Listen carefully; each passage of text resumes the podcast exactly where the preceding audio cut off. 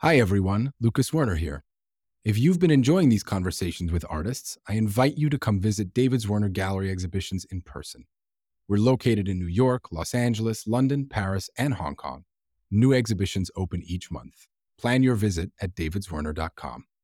Yeah, hi, I'm Edwin Frank, and I'm uh, editor of the uh, New York Review of Books Classic series, as well as um, uh, the editorial director of New York Review Books. From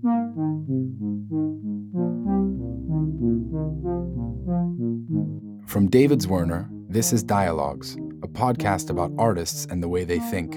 Books have always said to readers, "Here I am, and you have to, you have time for this." Uh, there's time. The relationship with the book is time with oneself as well as with the book. I mean, it's always been as a certain kind of, in fact, luxury item in the best sense of luxury. I'm Lucas Zwirner, and every episode features a conversation. We're taking artists, writers, philosophers, designers, and musicians and putting them in conversation with each other to explore what it means to make things today. This week's guest is Edwin Frank. Edwin is a writer, and he's the editorial director of the New York Review of Books Classics imprint, the journal's influential publishing arm, and one of the great success stories of publishing more generally over the past decade or two. Founded by Edwin in 1999, the mission of the NYRB Classics is to reintroduce out of print gems to a new audience, not unlike the way a curator can put an older artwork into a contemporary context. Edwin has dug up and discovered all sorts of forgotten treasures over the years, like three novels by the great writer John Williams, which were overlooked, but one of which, Stoner, has gone on to become an international bestseller in many different languages. Or Chekhov's unpublished stories, or a fascinating work of journalism by Janet Malcolm. The imprint really runs the gamut, and the books are incredibly popular and have a simple yet magnetic look. And I have to admit that the NYRB Classics, Edwin's brainchild, really is the inspiration for our own Ekphrasis series, which is bringing back into print uh, writing about art that has been overlooked. In fact, we just celebrated our 20th edition with the publication of Virginia Woolf's Oh to Be a Painter, a collection of her rarely published writings on art and artists.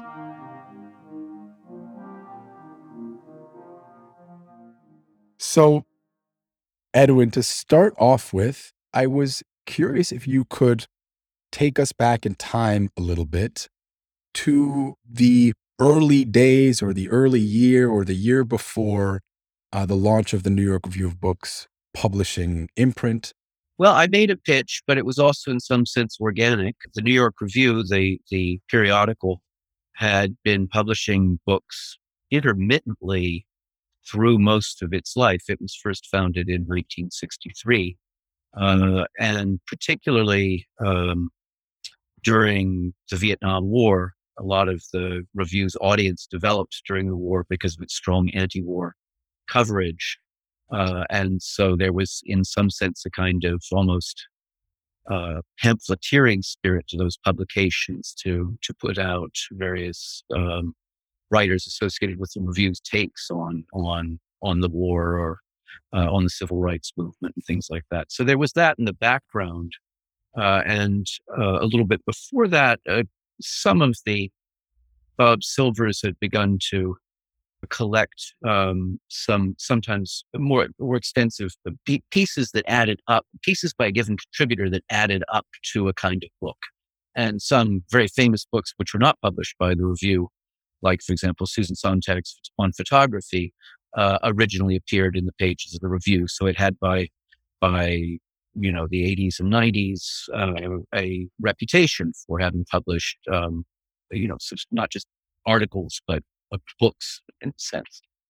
Um, so that was all there. Um, the but the, uh, uh, the nyrb as a publishing project actually grew much more out of a, of a different program that was um, uh, started by Jason Epstein, who had been married for a long time to Barbara Epstein, one of the re- founders of the review, and was the head editor at Random House for a while, um, which was basically a sales. It was a giant kind of catalog bookstore called the Reader's Catalog, and uh, And I started working for that freelance in the mid 90s. I mean, and I guess there is a sort of important context here because it also contributed to the opportunity that then arose, which was that um, nowadays we have a slight, at least in major urban centers, a, a kind of uh, rebirth of the independent bookstore and people. And uh, but in the uh, late '80s, mid '80s, late '80s, you saw an almost uh, a, a, collapse of independent bookstores, uh, which was associated with the initial rise of the superstores like Barnes and Noble, Borders. Some of them, of course, already things of the past. With that in mind, Jason was was thinking that there'd be people here, there, and yonder around the country who no longer really had access to a decent bookstore.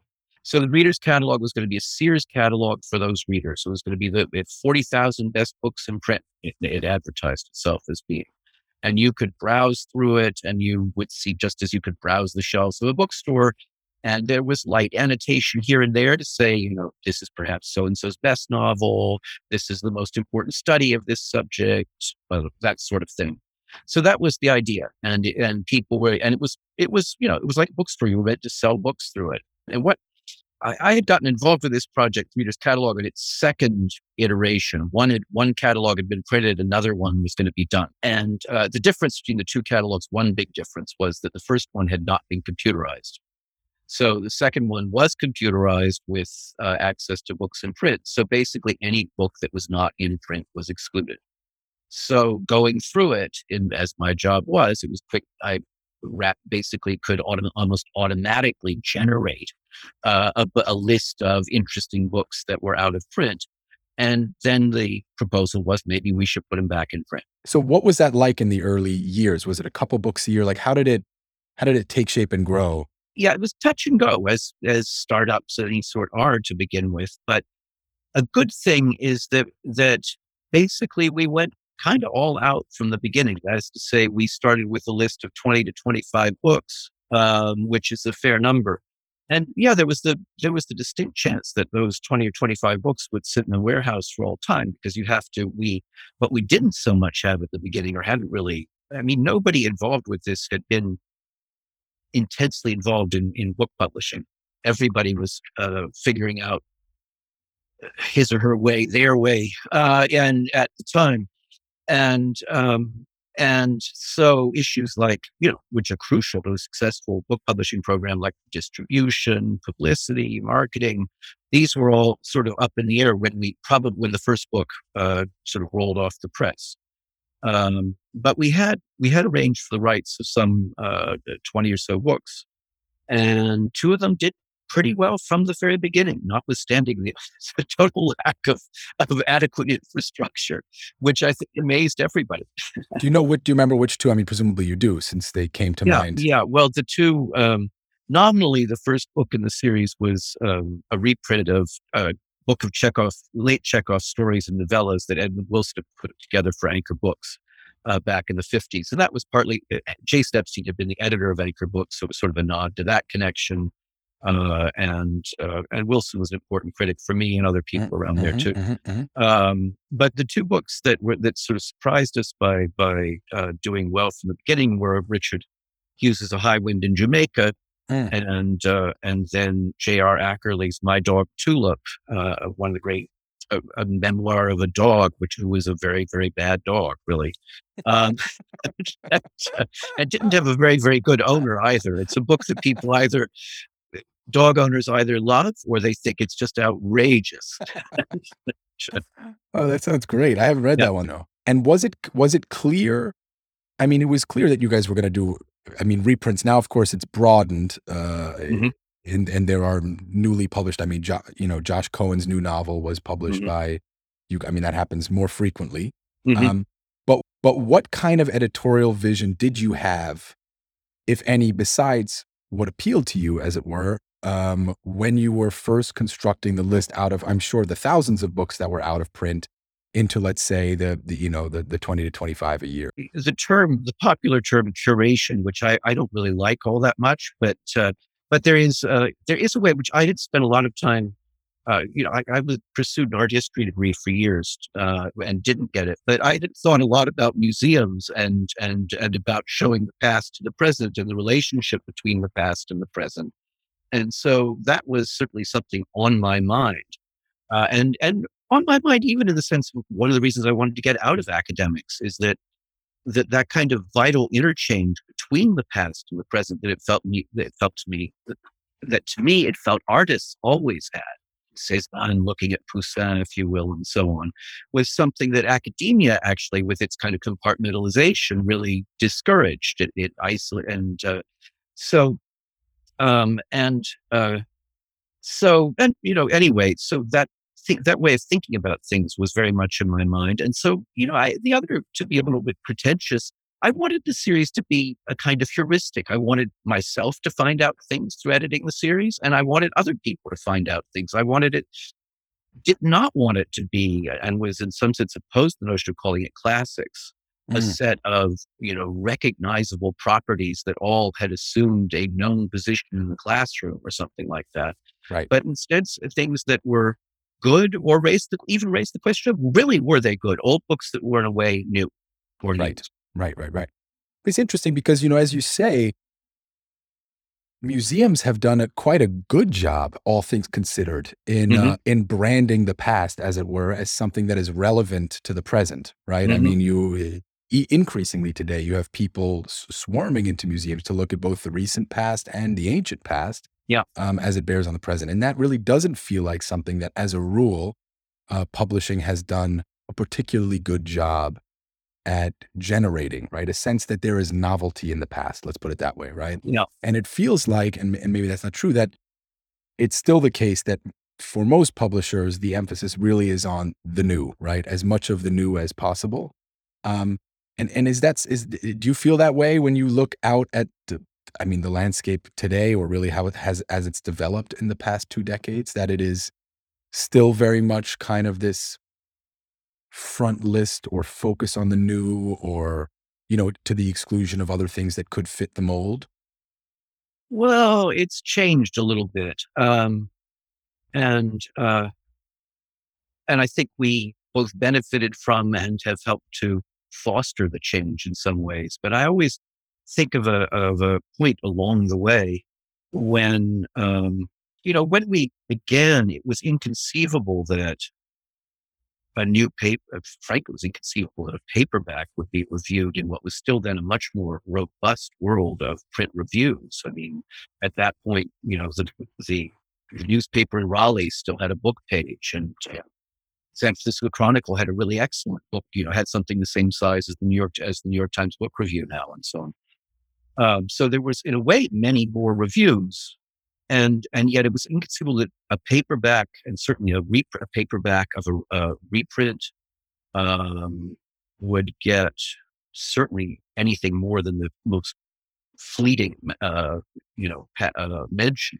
And to just ask a stupid question, just ask a stupid question there, and that is basically because the the principle there was you only mm. review a new book, right? A newly written book that is printed in hardcover, as all the best new books ought to be, supposedly, or that was how publishers you know, signaled seriousness. Yeah, I mean it's it's interesting because it was both a mixture of calculation and also a, there's also a certain like as is often the case with various forms of calculation. The calculation hit a certain kind of uh, practicality, hit a certain kind of idealism. Because back in the day, in effect, sure, those book reviews depended on advertising, as you know, and so and the advertising was going to come for new books from big new publishers. Um, and, that is the, that and, is the world we live in in the art world. so I know exactly what you're talking about.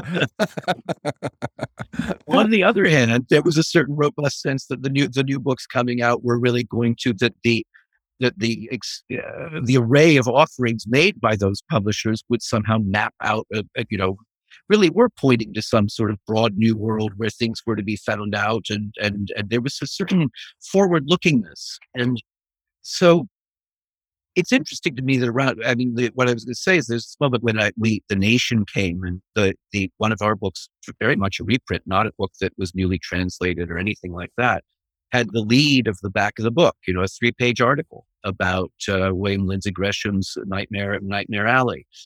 Um, and that seemed to me that that had been inconceivable not only in the pages of the Raleigh paper, but even in the pages of the of the Nation, which is a more rarefied audience inevitably. So there's there was there was some change in the attitude of the audience towards uh, uh, your question about the past of the books as well as the present of the books, and and suddenly the past was in play. Now, why that should be, I mean, I have theories, but uh, but it's an interesting shift. I, I, you, you're tempting me. So now I have to ask, what, what? Uh, I, I also feel, uh, I feel similarly, not only because of our, you know, uh, Ekphrasis series, which basically is Yeah. inspired by your series and looks specifically at art texts that fall off the beaten path, but I, f- I'm curious why you think that there is this cultural shift toward a renewed interest in in things of the past, as it were, at least these in this specific category.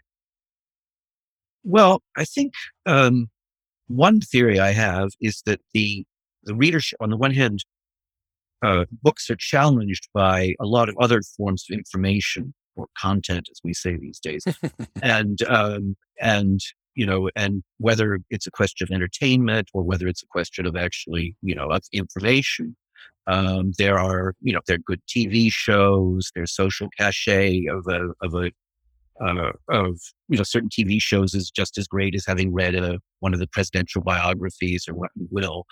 Um, so you get um, so that I think means you have a diminished readership in a way for books, but perhaps a readership which is somewhat more sophisticated. Those people who are remain attached to books remain attached um, because books bring them something that only books can bring them. And they probably remain attached because they are aware of books as a traditional item, as something that goes back to a deep past and is a, pre- and so there's that involved in it as well. The other thing I wonder is whether there isn't, um, I was thinking the other day about in light of something else I, I'm doing that you know, for the last two centuries, this, the notion of the century has been very important. At the end of the 19th century novels are full of people talking about the 19th century, which is really, as an idea, kind of a 19th century invention anyway. And the 20th century was full of awareness of it's not going to be the 19th century, and it wasn't the 19th century and so on. But I'm not so sure that in the 21st century we live in a kind of post-century world. We're just sort of a wash in the new and uh, and the new loses its authority when you're when it's everywhere. You know, when it's sort of like it's the new becomes sort of like old bathwater. Um, Yeah. so I don't know. I mean, in some sense, certain past things stand out.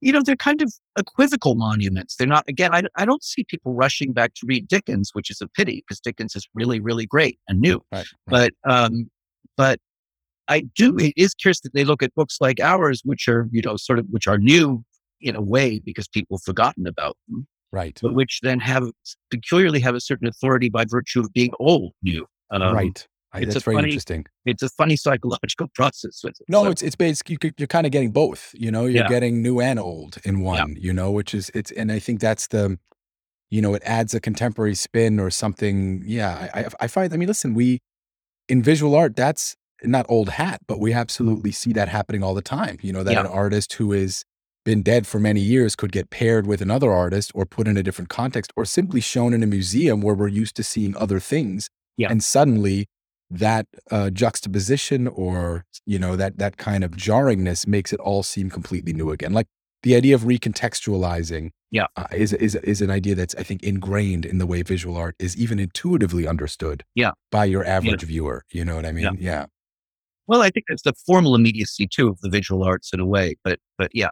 I- well so that that was it's funny you say that it's i wanted to ask that next uh, which is you know you talked about losing losing audience to these other other media right these other these other these other possibilities and of course those are much easier to interact with by easier i mean they are much more immediate right and that counts for visual art which has also seen a huge audience growth in the last 10 years i would say Mhm. just in terms of its proliferation or people's awareness of it Mhm. and I think that in part has to do with the ease of consumption. I mean, great artists should be known by as many people as possible, but as a whole, eh, you know, we're looking at images and we process images very, very quickly and easily.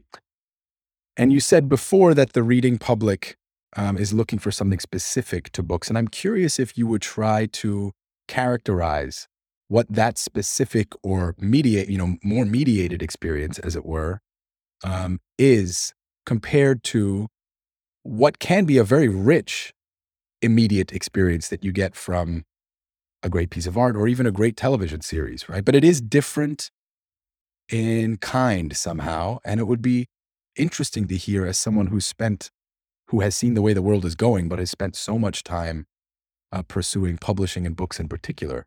Yeah. Uh, you know, what distinguishes that experience? That's an interesting question. And, um, you know, the, the general, the, the traditional answer and the answer that's become, you know, a kind of raging cliche in our, our, our society is, is storytelling. Um, and the, there is a certain notion that the story will be as, as, um, magnetic in some sense as, you know, I don't know, Velasquez's Venus. Can't take your eyes away from it. Um, and um, and of course, there's truth. Storytelling is eh, there's a great pleasure in in storytelling, uh, though. Um, that use of the of storytelling elides all the complications and different ways stories can be told because part of the pleasure of storytelling is seeing how people tell stories differently. But it is, I think, for mainstream publishing, still very much a focus and a focus which has now been um, taken into the into uh, nonfiction.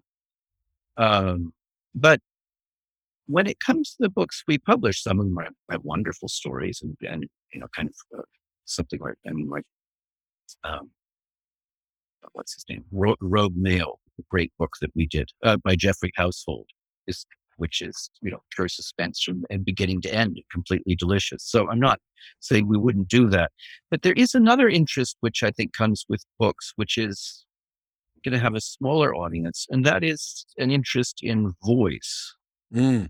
Um, and that finally is an interest in the question of individuality. Yep. And the freedom to say certain things. Uh, and, um, and also in the problems that come with that too.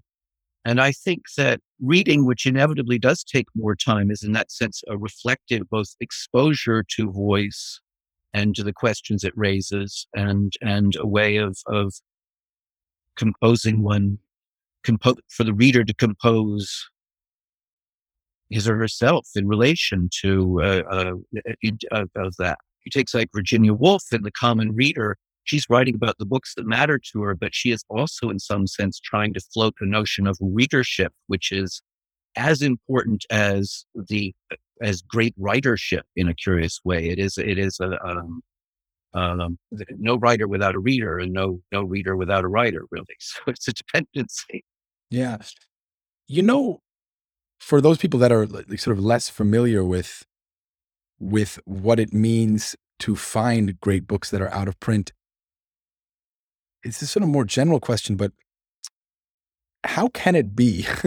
how is it possible that certain things fall out of print that are cl- clearly have Mm. um, such a dedicated and interesting readership, right? And I mean, you've had a number of books, I would imagine, Mm. you know, that you that you rediscovered. I mean, one thinks about Stoner, you know, John Williams is basically a household name among readers at this point it- because of Stoner and then Butcher's Crossing and you know, Augustus. And I mean, all three of the novels are in each of their genres incredible pieces of work. Mm. Um, and I'm just curious. Again, there is no one reason, and market dynamics determine certain books don't sell and they fall out of print, etc. But you know, from your perspective, eh, how does that? How does it happen that something that has a life then no longer has a life? Well, I mean, they're the things, but these are then we're talking about things that then came back to life, sort of, No, no, uh, you know, serendipitously or whatever. The, um, I mean, obviously there are books that just that just uh, that just date. Right. Um, I mean, I I, you know, I think these days, for example, of a writer who who meant a great deal to me in my twenties, Milan Kundera, Mhm. who I still enjoy looking at, but who I also think in some ways just maybe I, I may be wrong, but uh, there are ways when I look at Kundera, I think, you know, this is a great writer for a certain moment, uh, and which isn't necessarily a bad thing to be. It's actually a fairly astonishing thing to be to be a great writer for a is in some sense to be a great writer. but I mean, in the case of somebody like Williams, you're talking about a writer who really did everything wrong in his moment.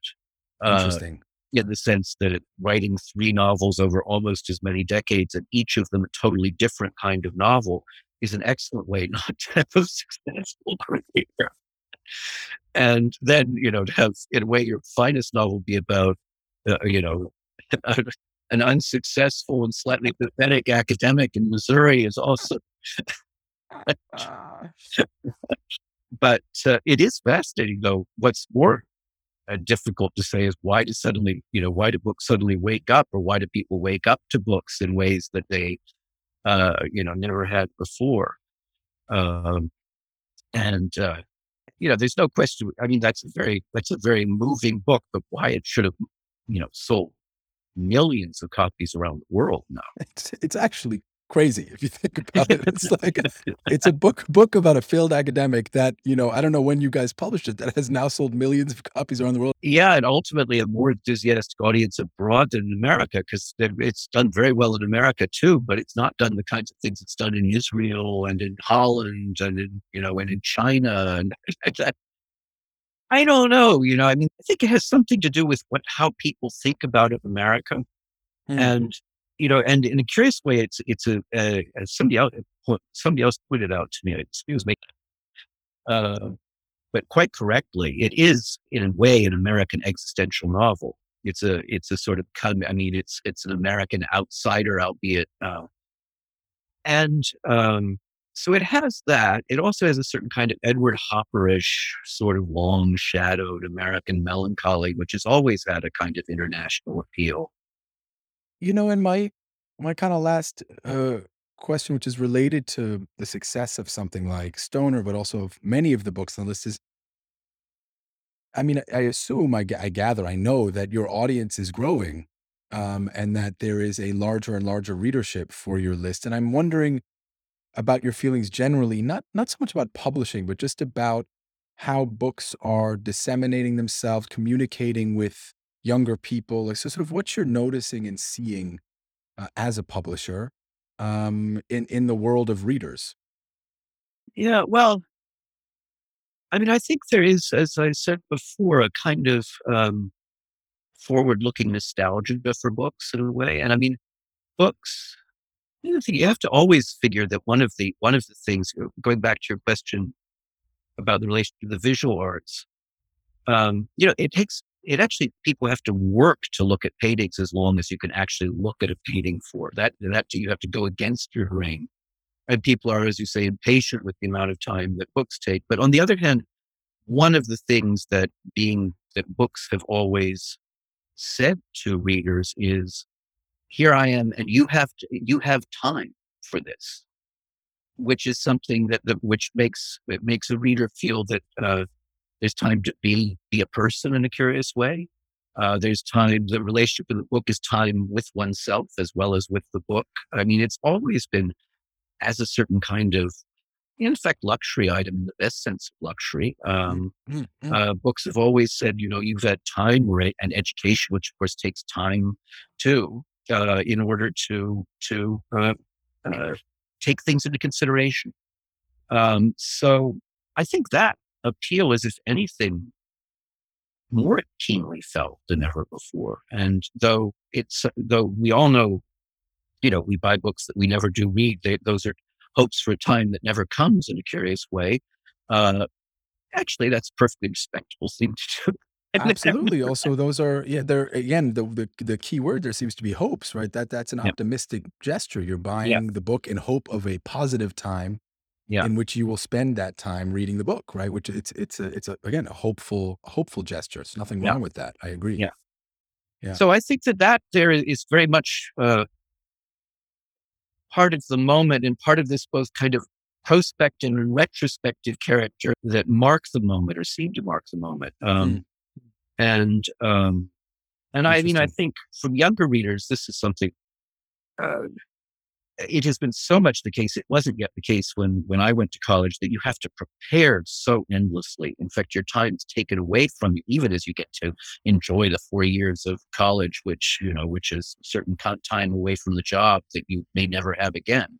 Right. But it's been, I mean, the level of preparation and test taking and credential, uh, you know, credential acquiring and so on has has become, I think, fairly exhausting to people. So I think one thing that young people coming out of college look for is is a place to to hunt around in and discover things which they which they were not told to do or didn't don't have to do. And I hope that to some extent, um, you know, that's sort of like a like a big chest with full of different costumes. That's what the the series can provide to people. I have to say that sounds like a really nice note to end this conversation on. And you know, thank you for for for talking to me, but also thank you so much for for what you're doing, Edwin. It's it's a beautiful work, labor of love, and more than a labor of love because it's a labor with a huge audience, a global audience, and and one that is deeply appreciated. So, um, thank you so much. Well, thank you, Lucas. Thank you. Dialogues is produced by David Zwirner. You can find out more about the artists on this series by going to davidzwirner.com slash dialogues. And if you liked what you heard, please rate and review us on Apple Podcasts or wherever you listen. It really does help other people discover the show. I'm Lucas Zwirner. Thanks so much for listening, and I hope you join us again next time.